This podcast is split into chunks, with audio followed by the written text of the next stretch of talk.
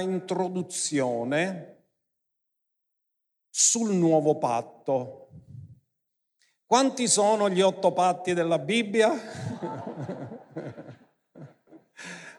e siamo arrivati all'ottavo. Quindi siamo all'ultimo patto, la nuova ed eterna alleanza. Ora noi stiamo trattando questo argomento per comprendere, e stamattina faremo delle riflessioni molto importanti, per comprendere che Dio si relaziona con noi solo attraverso patti. Così noi dobbiamo capire cosa sono i patti e dobbiamo capire in che patto ci troviamo e quali sono le caratteristiche di questo patto affinché possiamo ricevere i benefici del patto e trasferire esattamente agli altri cosa dice questo patto. Ora comprendete che il nuovo patto è un argomento molto importante, quindi oggi faremo solo un'introduzione cercando di rispondere a una domanda. Com'è che noi che eravamo estranei ai patti e alle promesse, come disse Paolo in Efesi 2, siamo potuti entrare in questa nuova ed eterna alleanza? Perché il patto, e molti non lo, non lo comprendono questo, non è stato fatto con la Chiesa, quando è stato fatto il patto, la Chiesa neanche esisteva. Perché il patto Dio l'ha fatto con la casa di Israele e la casa di Giuda. Ed era un patto che era stato promesso dal profeta Geremia e dal profeta Ezechiele. Così noi diamo che il testo fondamentale della nuova ed eterna alleanza è Geremia 31 da 31 a 34. E Dio parla e lo differenzia da tut, dal patto mosaico e dice in maniera molto chiara questo. Guardate cosa dice. Ecco, verranno i giorni, dice l'Eterno, nei quali stabilirò un nuovo patto. Ognuno dica nuovo patto. Quindi Dio sta dicendo, verranno i giorni, non dice quando, ma dice cosa farà. Stabilirò un nuovo patto e lo differenzia dicendo con chi lo fa? Con la casa di Israele e la casa di Giuda. Ora fermatevi un attimo nel tempo che il profeta Geremia stava profetizzando questo, la casa di Israele e la casa di Giuda erano due regni separati. Quindi poiché c'era il regno del nord, il regno di Israele, il regno del sud, il regno di Giuda, Dio dice che il patto riunisce le due case di Israele in una sola casa. Farò un patto con la casa di Israele e la casa di Giuda, non come il patto che ho stabilito con i loro padri nel giorno in cui li presi per mano per farli uscire dal paese d'Egitto. Quindi sta dicendo, non è come il patto con Mosè, il patto sinaitico. Parla di un nuovo patto, perché dice perché essi violarono il mio patto, benché io fossi il loro Signore, ma la parola ebraica potrebbe anche tradursi marito. Benché io fossi il loro marito, loro sono stati infedeli al patto che avevo fatto con loro, dice l'Eterno. Andiamo avanti. Ma questo patto che stabilirò con la casa di Israele dopo quei giorni, dice l'Eterno, è questo. Metterò la mia legge nella loro mente e la scriverò sul loro cuore e io sarò il loro Dio ed essi saranno il mio popolo. In altri termini, se dice io sarò, significa che loro teoricamente erano il popolo di Dio, ma praticamente il loro cuore era lontano da Dio. Ora Dio sta dicendo, il primo patto è stato stabilito su tavole di pietra, quindi la legge era esteriore all'uomo per fare rendere conto all'uomo del suo interiore sbagliato. ma ora questa legge viene scritta nei loro cuori perché Dio la mette dentro un cuore rigenerato che ha la stessa natura divina. La legge di Mosè ha fatto rendere conto agli uomini che non avevano la natura divina, il nuovo patto si basa sul fatto che Dio ha cambiato la nostra natura. Il verso che segue dice, andiamo al verso 34.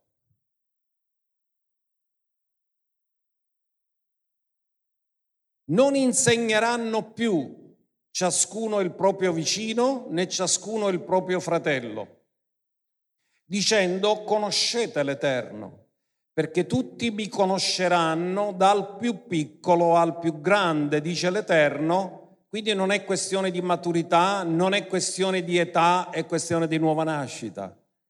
Che dal più piccolo al più grande la cosa che li caratterizza è che sono già nati, nati di nuovo. Poiché dice, io perdonerò la loro iniquità e non mi ricorderò più del loro peccato.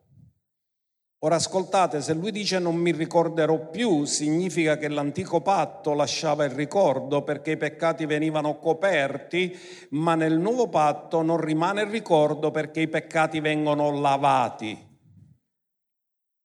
Ora, questo è il testo più importante dell'Antico Testamento che annuncia la nuova alleanza.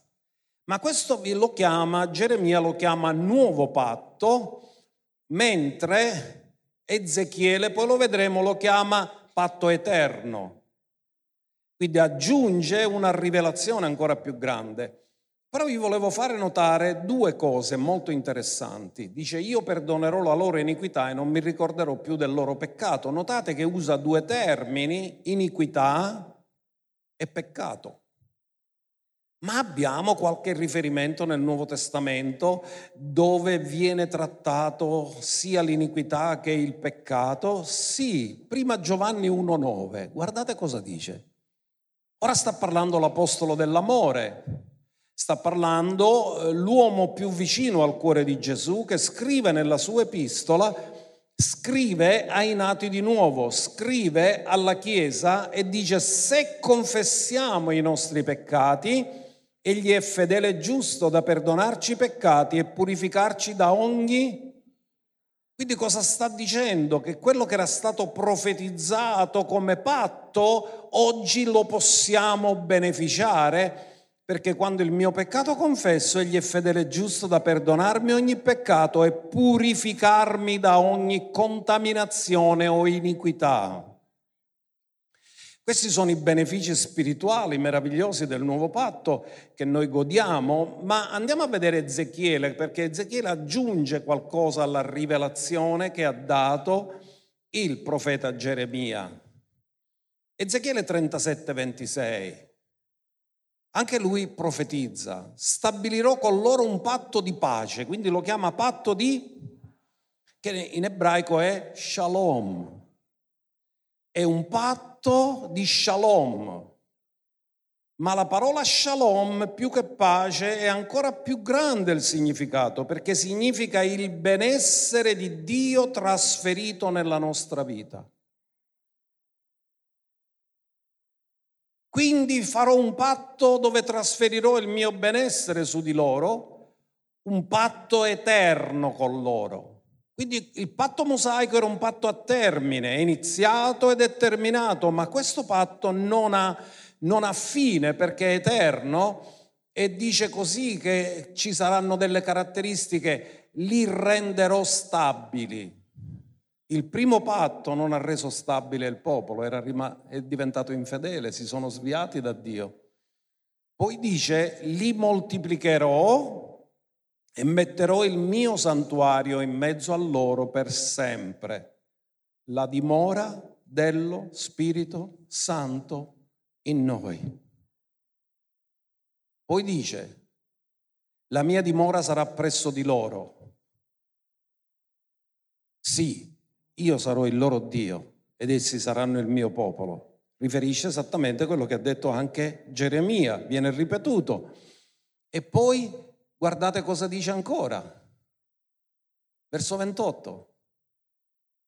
Anche le nazioni riconosceranno che io l'Eterno santifico Israele. Perché Israele è il principe delle nazioni, ha il primato.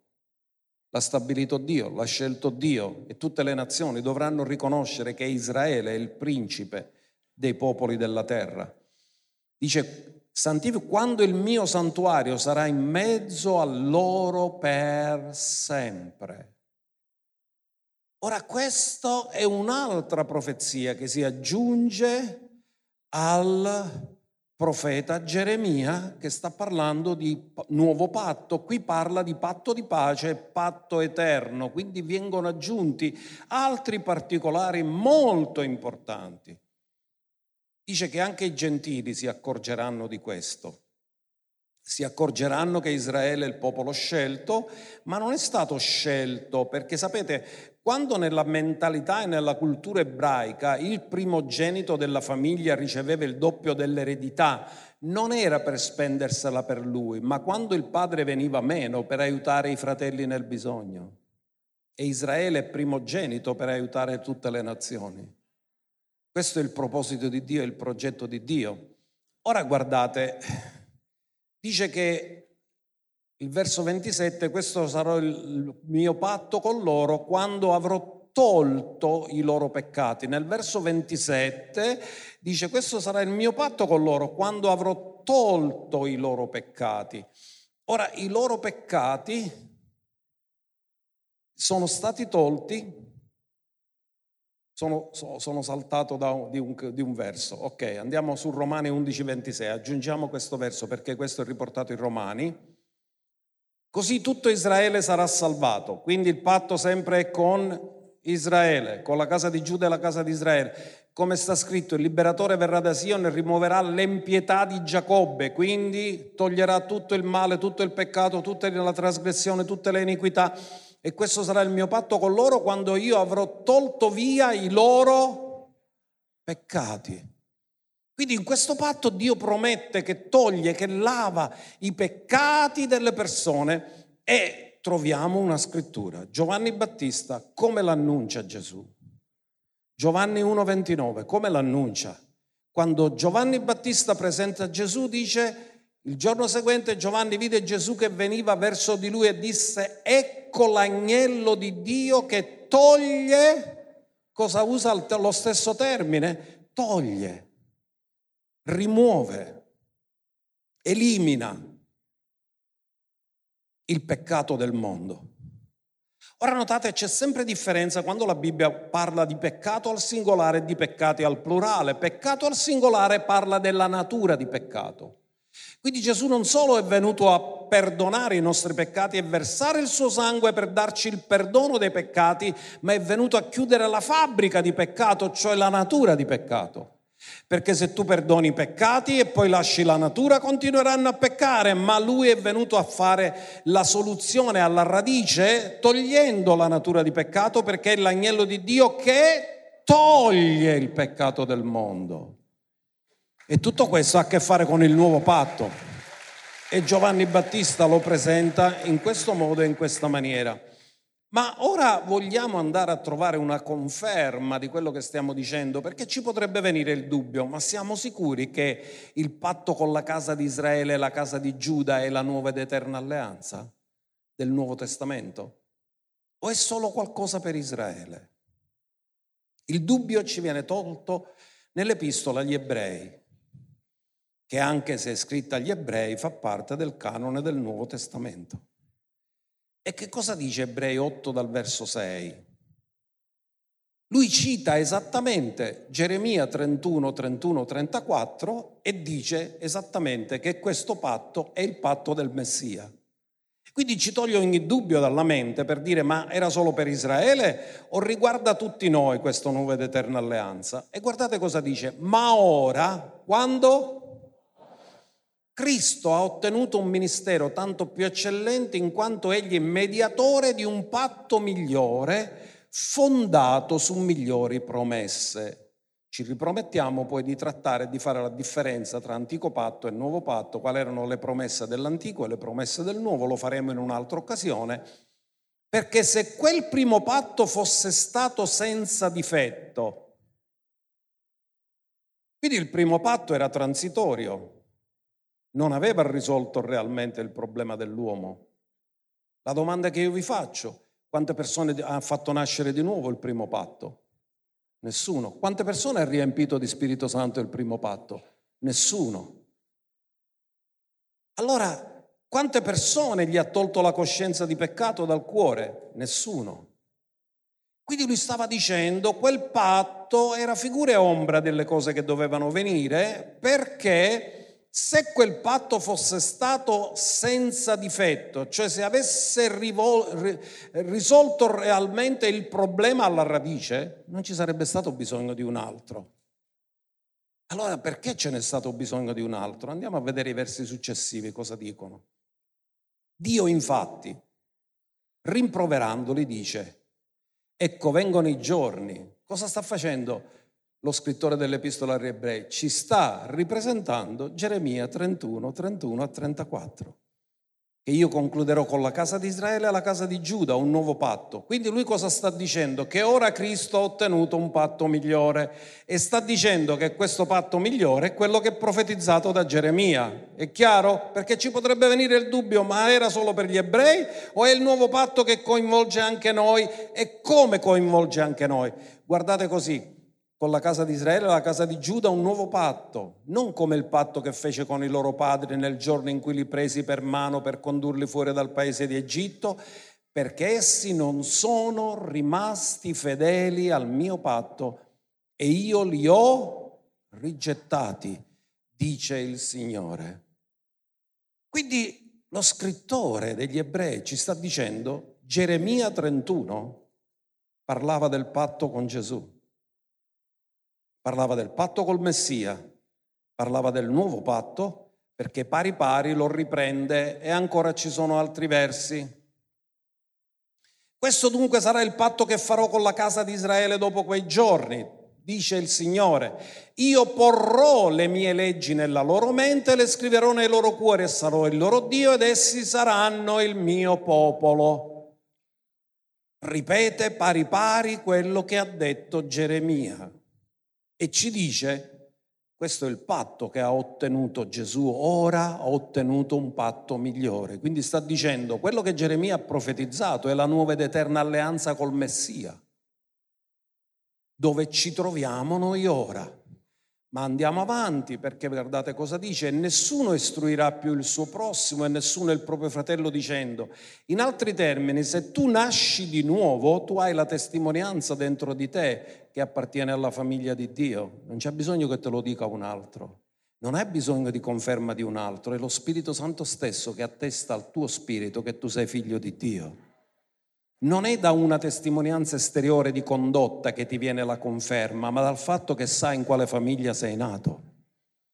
Conosci il Signore perché tutti mi conosceranno, dal più piccolo al più grande di loro, perché io avrò misericordia delle loro iniquità e non mi ricorderò più dei loro peccati, e qui aggiunge dei loro misfatti. Quindi cosa ci sta dicendo lo scrittore dell'Epistola agli Ebrei? Che sta cercando di convincere i suoi fratelli ebrei che quello che Geremia ha profetizzato è la nuova ed eterna alleanza del Messia. E li vuole convincere a ricevere il Messia. Lo scopo dell'epistola agli ebrei è fare sapere la superiorità di Gesù rispetto a tutto il resto, rispetto alla legge di Mosè, rispetto a tutte le altre cose. Andiamo avanti perché ancora c'è qualche verso interessante. Quello che abbiamo letto all'inizio, dicendo un nuovo patto, ha reso antico il primo. Se tu mi dici oggi, la mia macchina è vecchia, me ne comprerò una nuova, cosa mi stai dicendo? Intanto c'è qualcuno che ha la macchina vecchia e Dio te la provvederà una macchina nuova.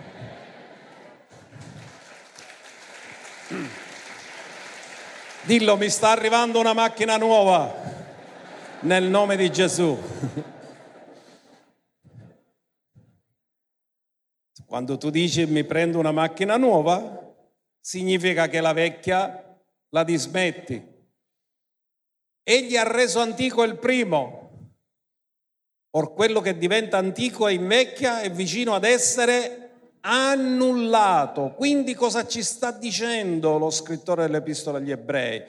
Che il patto mosaico sarebbe stato annullato. Questa rivelazione il mondo evangelico pentecostale non tutti ce l'hanno perché molti di loro ancora sono convinti che devono osservare la legge di Mosè e i comandamenti. Ma se quel patto è stato annullato e tu vivi in un patto nullo, anche tu diventi nullo. E ritorni indietro annullando tutto quello che Dio ha fatto per te nel nuovo patto, che è migliore. In altri termini, ritorni nel peggiore avendo il migliore. È come se tu ti compri una macchina vecchia e lasci quella nuova. Tutti direbbero, ma com'è Ford? che fa una cosa di questo genere? Allora quella è migliore e Dio ci ha dato tutto questo. Ora questa scrittura ci ha illuminato fortemente e vi voglio ora mostrare, lo farò in un ordine inverso come l'ho fatto stamattina, che rapporto c'è tra Gesù e i gentili? E vi faccio una domanda. Qual è stata la prima relazione di Gesù con i gentili? Poi vi mostrerò due personaggi gentili, uno molto probabilmente italiano e un'altra cananea. Erano gentili tutte e due, hanno avuto relazione con Gesù e da lì impareremo cose molto interessanti. Ma vi tolgo le castagne dal fuoco. Le prime persone gentili con cui Gesù ha avuto a che fare sono state a Bethlehem, quando lui è nato. Non ci sono andati i capi dei giudei, ci sono andati i magi venuti da Oriente a onorarlo. I primi che hanno onorato Gesù e hanno avuto la rivelazione della sua nascita non sono stati gli ebrei, sono stati i gentili. I magi d'Oriente hanno fatto un viaggio lunghissimo seguendo la stella. E la stella si fermò a Betlem. E loro sono andati là e hanno trovato il bambino fasciato nella mangiatoia. Si sono inginocchiati, hanno adorato e hanno fatto dei doni. Le prime persone gentili che hanno avuto a che fare con Gesù sono i cosiddetti re magi e l'hanno onorato. Dove erano i capi religiosi ebrei? Non c'era nessuno. Ma i gentili hanno avuto la rivelazione che nasceva il re del re, il signore dei signori, e sono andati a onorarlo.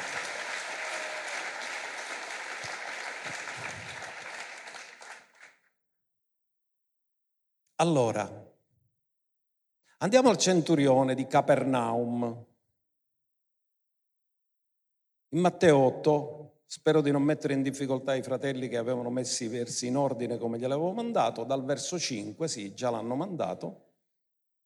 Quest'uomo è un gentile. Da quello che abbiamo imparato noi, i gentili non hanno nessuna possibilità di relazionarsi con Dio perché sono estranei ai patti della promessa. Quindi quest'uomo approccia Gesù senza avere un patto. Quando Gesù fu entrato in Capernaum, un centurione venne a lui pregandolo e dicendo, Signore, notate come lo chiama? Un pagano. Nicodemo come l'ha chiamato? Maestro. Secondo come lo chiami ricevi. Se lo chiami maestro ricevi insegnamento, se lo chiami Signore ricevi parole di comando.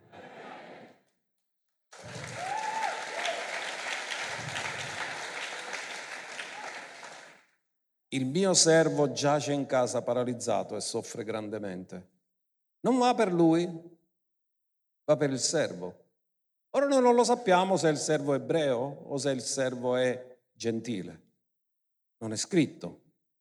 Però chi fa la richiesta è un gentile, perché è un centurione romano, che si trovavano a Capernaum perché lì c'era la via dove tutti i commercianti passavano e i romani si sono inventati il pedaggio, che si paga il pedaggio. Volevi passare qua, paga e ti faccio passare. Sono paghe, un passo. Che tu dici, chi ci fa un, cap- un centurione a Capernaum? Perché c'era lì il posto dove loro, i romani, si facevano pagare. Quindi il pedaggio è molto antico da come è stato inventato. E non c'era il telepass, perché se la passavano tutte male. Dice come te la passa? Ma la passa buona perché c'è un telepass. Se non ce l'ha un telepass non te la passa buona. Quindi quest'uomo va, continuiamo la, la scrittura, e Gesù gli disse, ora questo, quale Vangelo è? Questo il Vangelo di Matteo. Il Vangelo di Matteo è stato scritto per gli ebrei. Quindi gli ebrei che hanno il pregiudizio che un ebreo non può entrare nelle case dei gentili, quando leggono questo, ah, allora lui è andato nella casa dei gentili. La cosa che piace a loro è il fatto che il gentile gli dice no, non c'è bisogno che viene a casa. Ma Gesù gli ha detto io verrò e lo guarirò. E il centurione cosa dice? Io non sono degno e qui gli ebrei si calmano, eh, l'ha capito che tu entri nella mia casa. Ma di soltanto una parola e il mio servo sarà guarito. E Gesù si meraviglia della fede di un gentile che fuori dal patto, però uno fuori dal patto ha fede e quelli che sono nel patto non hanno fede nel patto. E la domanda è, ma se lui è gentile e non ha nessun approccio legale con Dio, come mai Gesù lo ha esaudito? Ascoltate, la morte sulla croce di Gesù anche per noi gentili non era avvenuta, ma l'agnello era stato immolato avanti la fondazione del mondo. Quindi il centurione fu profetico di quello che ancora doveva venire e ha usato un metodo che noi usiamo dopo la risurrezione di Cristo. Lui l'ha usato prima della risurrezione di Cristo. Per questo Gesù si è meravigliato della sua fede perché ha usato la legge del patto quando ancora il patto non c'era.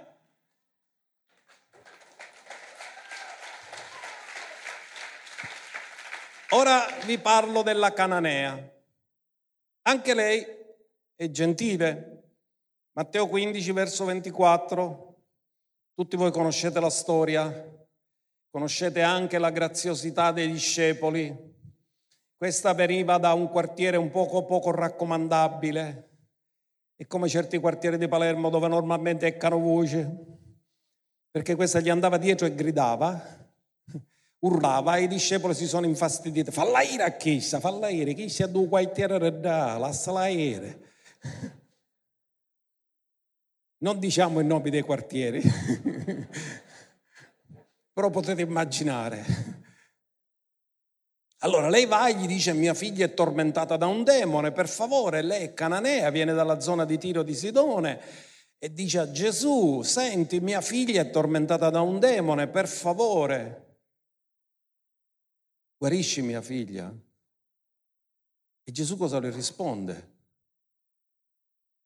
Io sono stato mandato alle pecore perdute della casa di Israele, tu sei fuori dal patto. Tu non hai diritto legale. Non posso prendere il pane dei figli e darlo ai cagnolini. E lei cosa dice? Sì, Signore, hai ragione, ma anche i cagnolini mangiano le briciole che cadono dalla tavola dei figli. In altri termini, quello che tu mi dai come liberazione di mia figlia rispetto alle benedizioni che avete nel patto sono briciole, ma per noi le briciole ci portano la liberazione.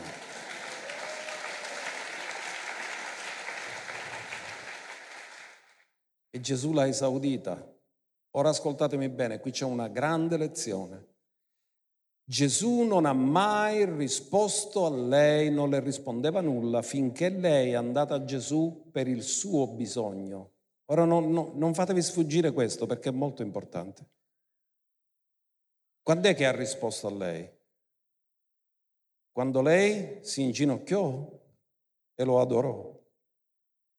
Dio cerca perché Dio cerca adoratori che lo adorano in spirito e verità, perché Dio non si vuole relazionare con noi in base al nostro bisogno, ma si relaziona con noi in base al patto e il nuovo patto ci rende adoratori e tutti i nostri bisogni sono soddisfatti nel patto.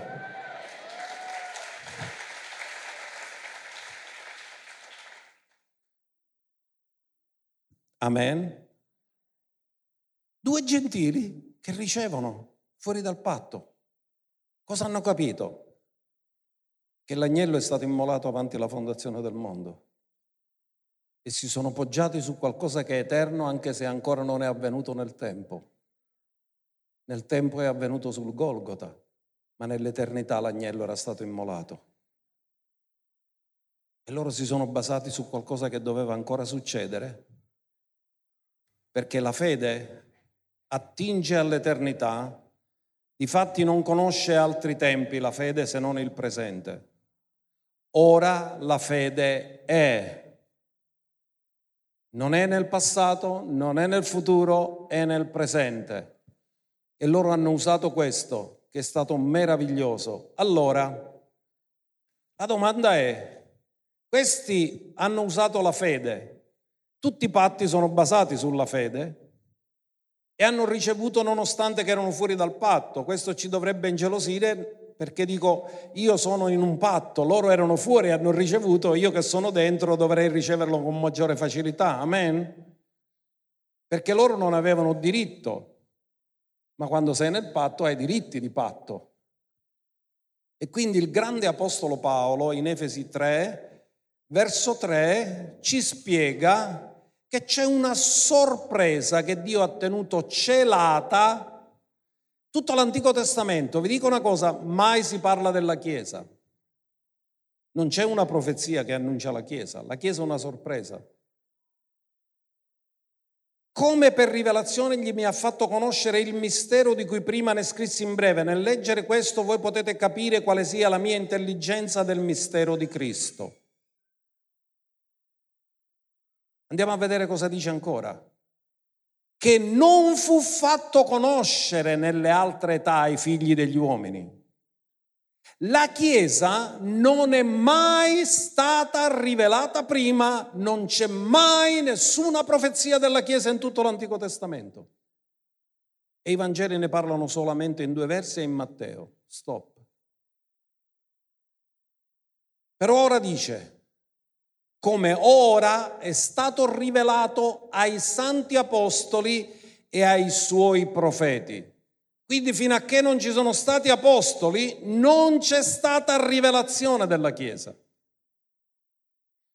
Per mezzo dello Spirito, affinché, qual è la rivelazione della Chiesa? I gentili siano coeredi dello stesso corpo e partecipi della sua promessa in Cristo mediante l'Evangelo. Il piano di Dio per i gentili non era stato svelato, era un mistero. Ma pure qualcosa lo lasciava intuire, che c'era un piano per i gentili. Dove lo troviamo? Ce lo spiega l'Apostolo Paolo. Ce lo spiega in Galati 3, verso 15-16. Leggiamo dal 16. Ora la promessa furono fatte ad Abramo. Ora lui si rifà al patto di Abramo. Vedete che Dio tutte le cose che fa le fa sempre basate su un patto, su patti e promesse. Dio di patti e Dio di promesse alla sua discendenza e alla sua discendenza. La scrittura non dice alle discendenze, gli ebrei usano il termine seme come discendenza ed è una parola maschile, come se si trattasse di molte, ma come di una sola, e alla tua discendenza, cioè, ecco il mistero, chi era la discendenza di Abramo? Chi era la discendenza a cui Dio guardava quando ha parlato con Abramo? Dio comincia sempre con la fine in mente. Quando ha fatto il patto con Abramo e gli ha detto in te saranno benedette tutte le famiglie della terra, Lui stava parlando a Cristo, attraverso Cristo tutte le famiglie della terra sono benedette per il nuovo patto e per la fede che possiamo avere in Lui. Amen. Tutte le famiglie della terra saranno benedette in te. Quindi dice la scrittura che ora noi, che abbiamo creduto, indipendentemente dalla legge, Dio ha manifestato una giustizia mediante la fede e poiché noi abbiamo creduto, come per mezzo della fede la Cananea ha ottenuto, come per mezzo della fede il centurione ha ottenuto, per mezzo della fede noi siamo entrati nel patto. Andate avanti con i, con i versi. Poiché tutti voi che siete stati battezzati in Cristo, vi siete rivestiti di Cristo. La domanda è, quale battesimo ti riveste? Quello in acqua ti fa uscire bagnato, ma quello nello spirito ti fa uscire rivestito. Voi riceverete potenza quando lo Spirito Santo verrà su di voi e mi sarete testimoni Gerusalemme, Giudea, Samaria. Dimorate in Gerusalemme finché siate rivestiti di potenza dall'alto. Voi tutti che siete stati battezzati nello Spirito in Cristo siete rivestiti di Cristo. Non c'è né giudeo né greco, non c'è né schiavo né libero, non c'è né maschio né femmina, perché tutti siete uno in Cristo Gesù. Guardate cosa ha prodotto il nuovo patto. Ha battuto la barriera di separazione che c'era tra ebrei e gentili e ha battuto la barriera di separazione tra maschi e femmine perché sapete una cosa, nell'antico patto mosaico solo uomini erano sacerdoti, nel nuovo patto anche le donne sono sacerdoti e re e regine. Amen. Perché tutti siete uno in Cristo Gesù.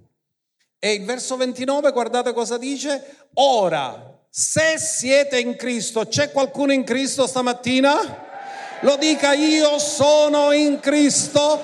Voi dunque siete, oltre che nuove creature, anche progenie di Abramo ed eredi secondo la promessa. Dillo io sono progenie di Abramo ed erede secondo la promessa. Ora, quando Dio ha fatto il patto e l'ha profetizzato, non si parla di gentili, si parla solo di ebrei, però abbiamo visto che i gentili ci siamo entrati e abbiamo visto come, ora ne riparleremo. Perché Geremia parla della casa di Israele e la casa di Giuda e ci sono promesse che sono solo per Israele e Giuda, eh? perché la terra non l'ha promessa a noi, l'ha promessa a loro. Però tutte le benedizioni spirituali nei luoghi celesti sono per noi. I partecipanti erano solo la casa di Israele, la casa di Giuda e Dio. E anche nel Nuovo Testamento, proiettatemi Luca 22, 20, Gesù nell'ultima cena con i discepoli, dopo aver cenato, prese il calice dicendo, questo calice.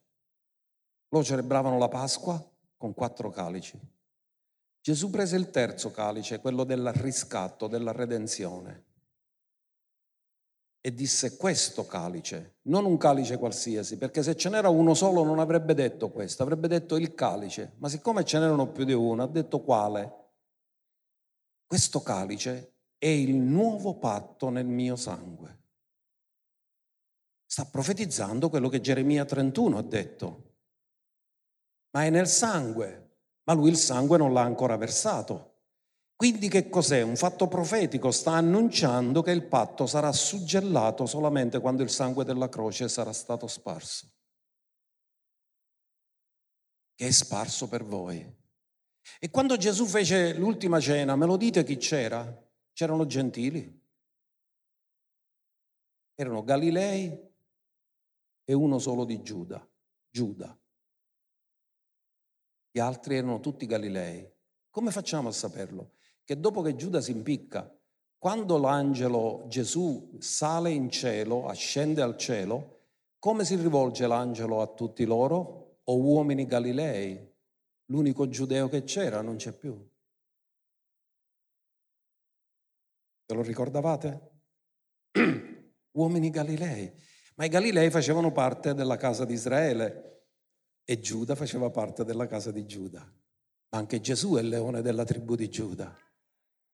Quindi sono rappresentati la casa di Israele e la casa di Giuda e lui fa questo nuovo patto e dice questo patto è il nuovo patto che ha profetizzato Geremia e sarà suggellato dal mio sangue. È il nuovo patto nel mio sangue.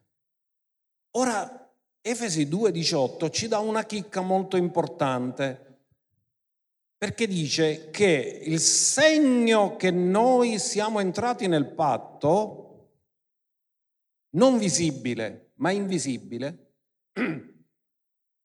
è che abbiamo ricevuto lo Spirito, perché la legge mosaica non ha mai permesso a nessuno di essere ripieno di Spirito e il Tempio dello Spirito, al massimo avevano l'unzione dello Spirito, ma non erano il Tempio dello Spirito. E dice, poiché per mezzo di lui abbiamo entrambi accesso al Padre, entrambi significa ebrei e gentili, abbiamo accesso al Padre come in uno stesso spirito. Quindi ascoltatemi bene, se riceviamo lo spirito è segno che abbiamo il diritto legale di avere accesso al Padre.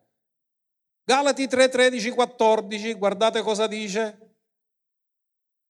Cristo ci ha riscattati dalla maledizione della legge, ma di chi parla? Parla degli ebrei, non eravamo sotto la legge. Essendo diventato maledizione per noi, per noi ebrei si intende, poiché sta scritto maledetto chiunque è appeso al legno, affinché quindi quando Cristo si è caricato di tutte le maledizioni della legge, ha compiuto la legge, ha pagato per tutti i peccati che erano stati commessi sotto la legge, ha compiuto la legge, ha chiuso la legge per aprire ai gentili. Perché cosa dice? Dice affinché la benedizione di Abramo che non è per la legge ma è per la fede, pervenisse ai gentili in Cristo Gesù perché noi ricevessimo la promessa dello Spirito mediante la fede.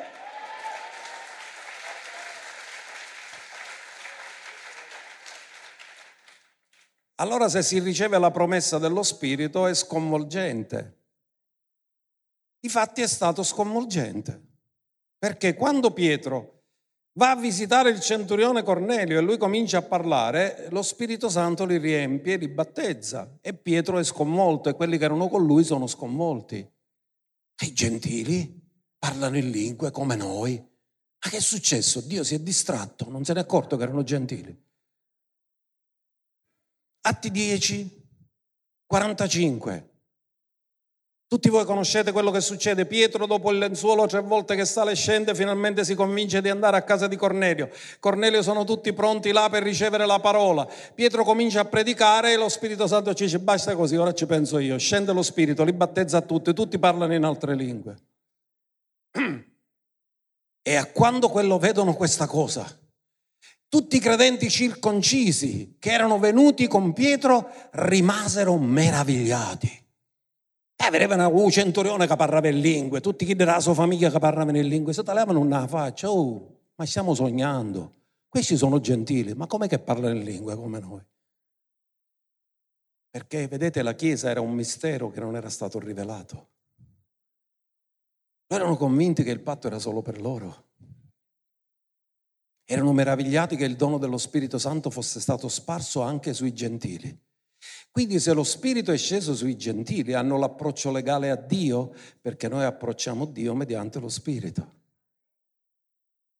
Andiamo a vedere l'altro verso, 11.1, sempre lo stesso episodio.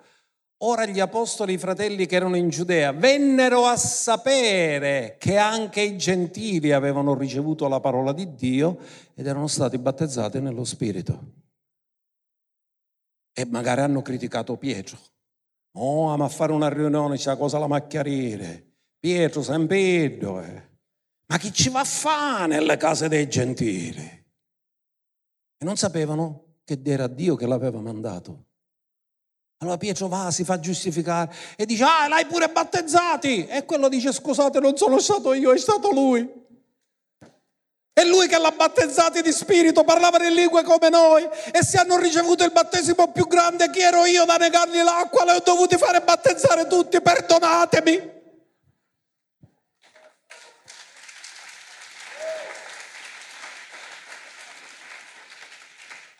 Verso 18, guardate come erano nervosi. E udite queste cose si calmarono. Ah, oh, Signore fu, vabbè, qui non la potremmo pigliare. Con Pietro sì, ma col Signore no. Udite queste cose, essi si calmarono, erano, c'era agitazione, erano tutte agitate. E glorificavano Dio dicendo, Dio dunque ha concesso il ravvedimento anche ai gentili per ottenere la vita. Finalmente l'hanno capito e finalmente si sono calmati e finalmente hanno recepito la rivelazione che nel corpo di Cristo ci sono giudei e ci sono gentili e che chiunque avrà invocato il nome del Signore sarà salvato.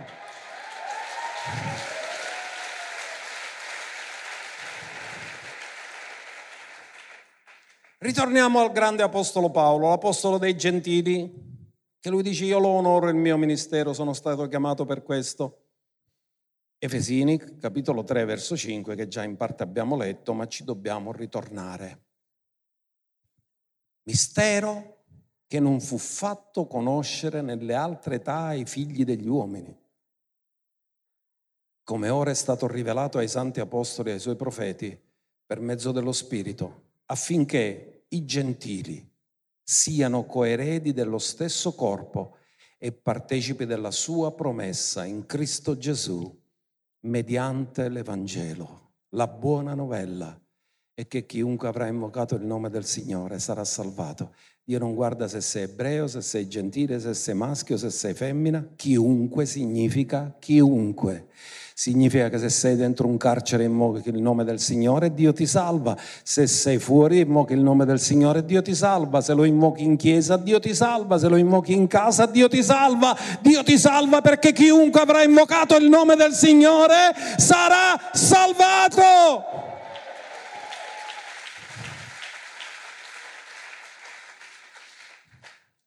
Allora, qui di gentili siamo entrati. Ora ascoltatemi, cosa abbiamo fatto noi gentili? Invece di essere grati, che siamo entrati in un patto che Dio ha fatto con Israele e noi ci siamo entrati, ma Dio non l'ha mai fatto con noi, l'ha fatto con loro il patto. E noi abbiamo beneficiato di questo patto. Per un periodo di tempo la Chiesa ha perseguitato Israele perché si sono creati la cosiddetta teologia della sostituzione. Cosa si sono inventati? Che Dio ora Israele l'ha rifiutato, ora tratta solo con la Chiesa. Quindi gli ebrei sono dei cidi, quelli che hanno ammazzato il figlio di Dio, li dobbiamo perseguitare, li dobbiamo distruggere, perché loro sono persone che Dio ha rigettato e quindi li dobbiamo distruggere. Cosa è venuta fuori? Questa cosiddetta dottrina della sostituzione che la Chiesa ha sostituito Israele. Falsità totale, assoluta. Perché Dio non ha smesso con Israele. Tutto il nuovo patto è stato fatto con loro e non si realizzerà completamente senza di loro. Allora Paolo ce lo spiega. In Romani 11, verso 10, ci dice che se è vero che per un periodo di tempo Israele come nazione hanno rifiutato il Messia, non tutti gli ebrei hanno rifiutato il Messia, perché tutti gli apostoli erano tutti ebrei. I primi convertiti, 3.000, 5.000, non l'hanno rifiutato il Messia, l'hanno ricevuto. Ma come nazione non l'hanno ricevuto. Siano, siano oscurati i loro occhi da non vedere e piega la loro schiena del continuo.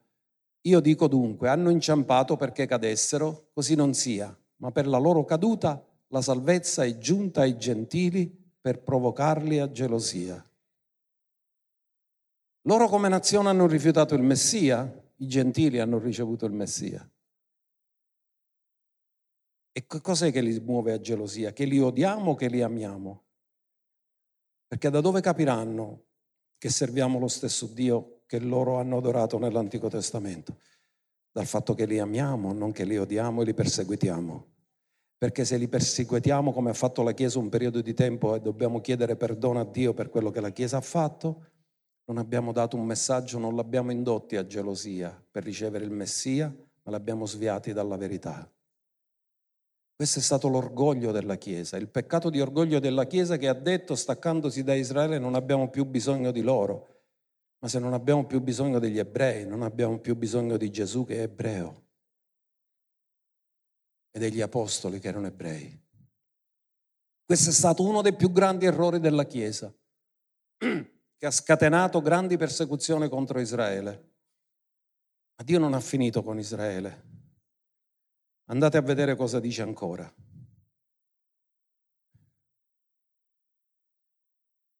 La loro caduta è la ricchezza del mondo e la loro diminuzione è la ricchezza dei gentili, quanto più lo sarà la loro pienezza. Quindi ci sarà un tempo in cui Dio li porterà nella pienezza, non ha finito con loro.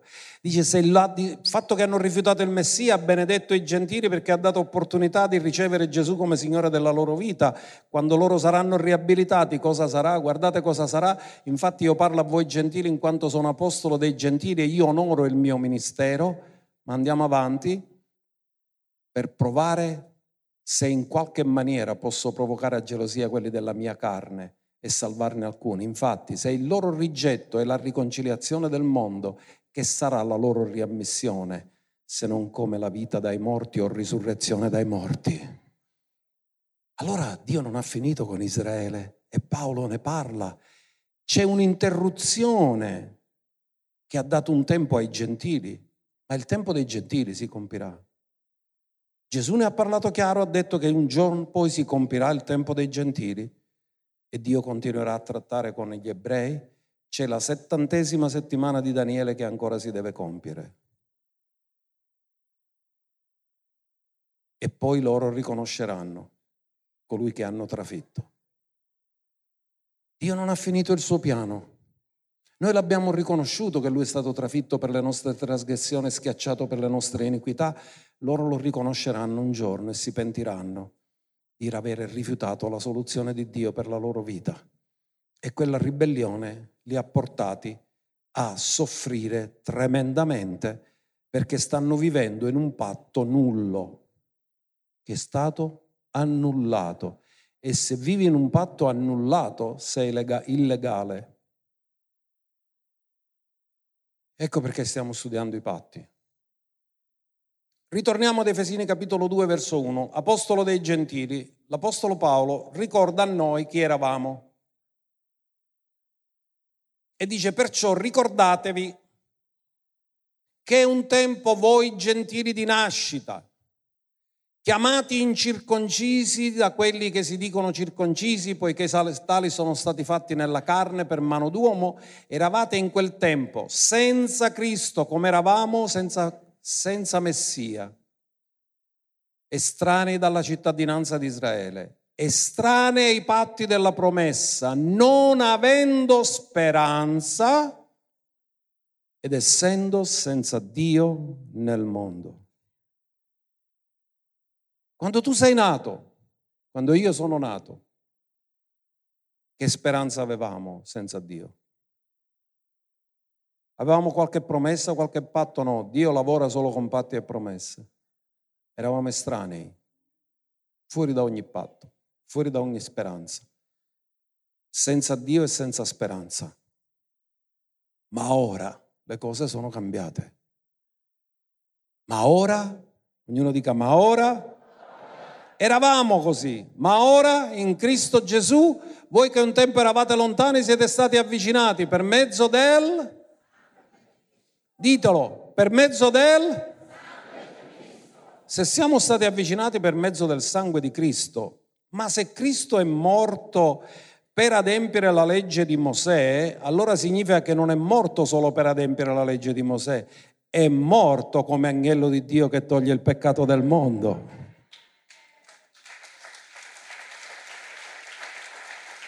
Perché il sangue di Cristo ha avvicinato noi gentili, ma lui è morto sotto la legge. Com'è che ci siamo entrati noi? Perché lui non è morto solo per adempiere la legge, lui è morto come l'agnello di Dio che toglie il peccato del mondo, come Giovanni Battista l'aveva annunciato. Ora dice, egli infatti è la nostra shalom, che ha fatto dei due popoli uno e ha demolito il muro di separazione. La legge cosa aveva fatto? Aveva separato ebrei da gentili. Gli ebrei avevano le loro abitudini, le loro tradizioni, le loro feste, i gentili non c'entravano proprio niente su questo. Un ebreo da un gentile lo distingueva a cento miglia di distanza, non solo perché avevano la kippah gli ebrei. E Gesù ha demolito il muro di separazione. Per demolirlo non poteva fare altro che annullare la legge, compierla e poi abrogarla. Guardate cosa dice avendo abolito nella sua carne l'inimicizia, la legge dei comandamenti fatta di prescrizioni per creare in se stesso, ognuno dica creare. Allora la creazione è sempre nello spirito. Cosa ha creato? La nuova creazione. Per creare in se stesso dei due un solo uomo nuovo facendo la pace, per riconciliare ambedue con Dio in un solo corpo per mezzo della croce avendo ucciso l'inimicizia in se stesso. Quindi quando lui muore non muore solo per gli ebrei, muore anche per i gentili. Per gli ebrei muore come agnello pasquale che si immola, per i gentili muore come l'agnello di Dio che toglie il peccato del mondo. Ma l'obiettivo è fare una nuova creazione, dove non ci sono ebrei, dove non ci sono gentili, ma c'è solo la nuova creatura in Cristo Gesù, che ha la natura divina, che è partecipe della natura divina. Ora dice, Egli venne per annunziare la pace a voi che eravate lontani, cioè i gentili, a quelli che erano vicini, cioè gli ebrei, poiché per mezzo di lui abbiamo entrambi accesso al Padre in uno stesso quando Dio battezza nello Spirito Santo un ebreo o battezza nello Spirito Santo un gentile, è sempre lo stesso Spirito Santo. Non c'è uno Spirito Santo ebreo, uno Spirito Santo gentile, c'è sempre un solo Spirito Santo. E abbiamo avuto accesso al Padre per mezzo dello Spirito. Così cosa dice? Voi dunque ora, cosa siamo ora? Oh, questo dovremmo confessarlo ogni giorno perché ne ci rinnova la mente. Voi dunque non siete più forestieri, dillo, non sono forestiero, non sono ospite, ma concittadino dei santi, membro della famiglia di Dio, edificato sul fondamento degli apostoli e dei profeti, essendo Gesù Cristo stesso la pietra angolare.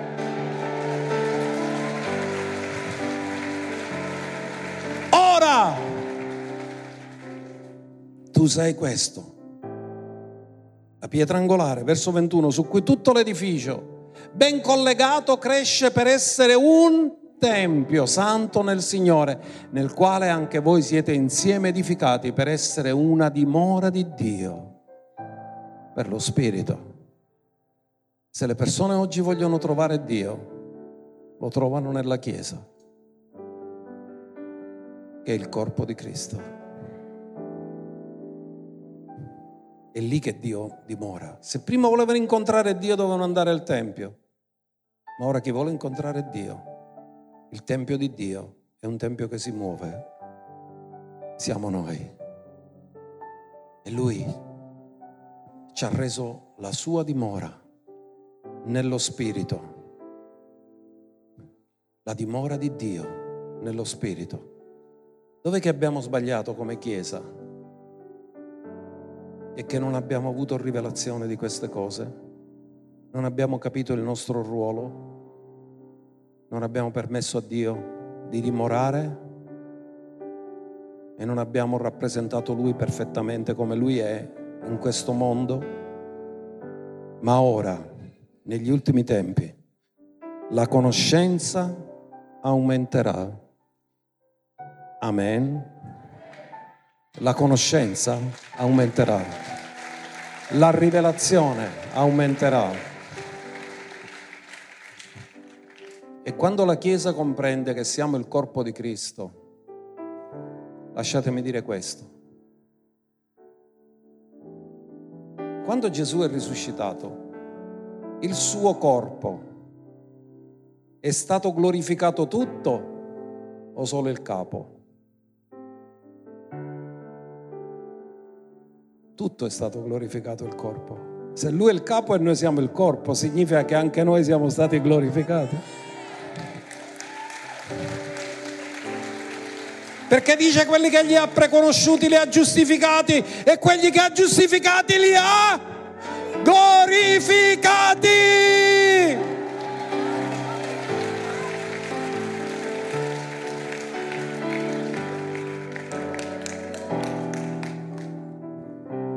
Alleluia.